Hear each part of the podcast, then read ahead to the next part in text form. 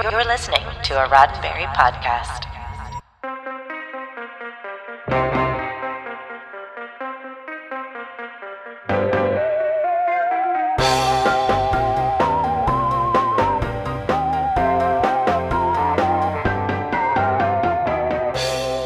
Captain Malcolm Reynolds would ferry you wherever you needed to go in the galaxy and not ask too many questions. It was best if you extended him the same courtesy. Odds are good that you know exactly what I'm talking about.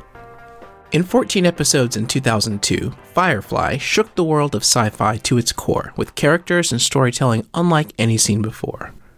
That ragtag bunch of honorable criminals was led by Captain Mal, aka Nathan Fillion, who remembers that period as the most fun he's ever had acting, and that covers a lot of ground.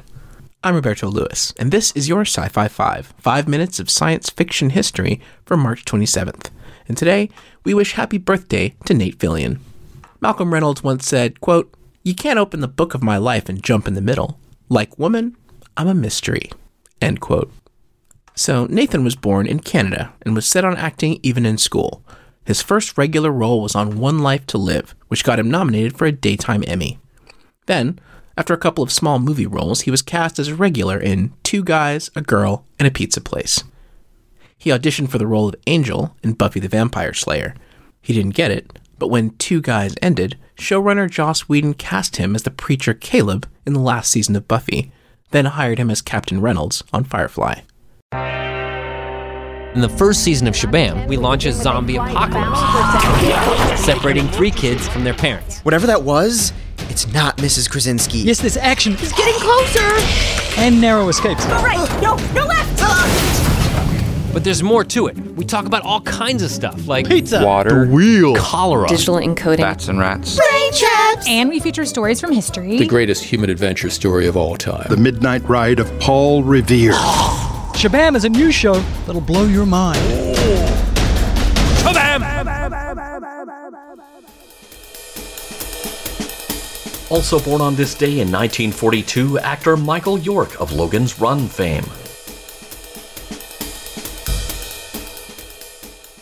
From the people that brought you Star Trek and practically invented fandom. comes the Fanatics Podcast. Talking to your favorite celebrities about their favorite obsessions. Hey, I'm Michael C. Hall. I'm Clancy Brown. I'm Jamie Chung. I'm Jackie Zebrowski. Hi, I'm Deborah Ann Woll, and I'm a fanatic for Dungeons and Dragons. Michael Jordan videos. K-pop. 90s nostalgia. Ghost stories. Harry Potter. 80s horror posters. Ford Broncos. And I'm right, and you're wrong. Fanatics, dropping every Thursday. After Firefly's untimely demise, Nate went on to more movie roles, including reprising his Captain Mal role in Serenity. He also appeared in Dr. Horrible's Sing Along blog. In 2009, he landed the lead role in Castle. That lasted for 160 episodes and garnered him four People's Choice Awards. In recent years, he's been starring in The Rookie while doing a ton of voice work for both animation and video games. Basically, he's never been out of work. In 2007, Fillion joined up with his friend PJ Haarsma, the author of the Rings of Orbis book series. Together, they teamed up with Denise Gary, who headed a Fillion fan club called the Browncoats, and formed the nonprofit organization Kids Need to Read. The mission of the charity is to provide books to underprivileged kids. All these years later, Kids Need to Read is still active, and Fillion continues to play an active role in the organization. They have programs to put books on classroom shelves and a mobile book distribution van to go to disadvantaged neighborhoods. Their Grow a Library program delivers collections of books to libraries and then gives kids the opportunity to have additional books donated in their names.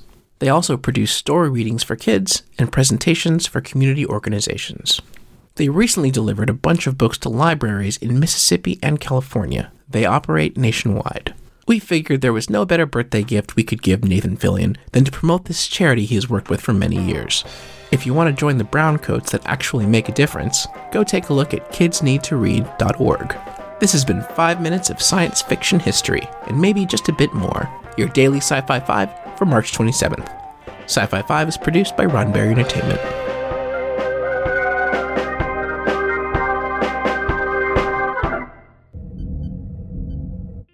This is a Roddenberry podcast.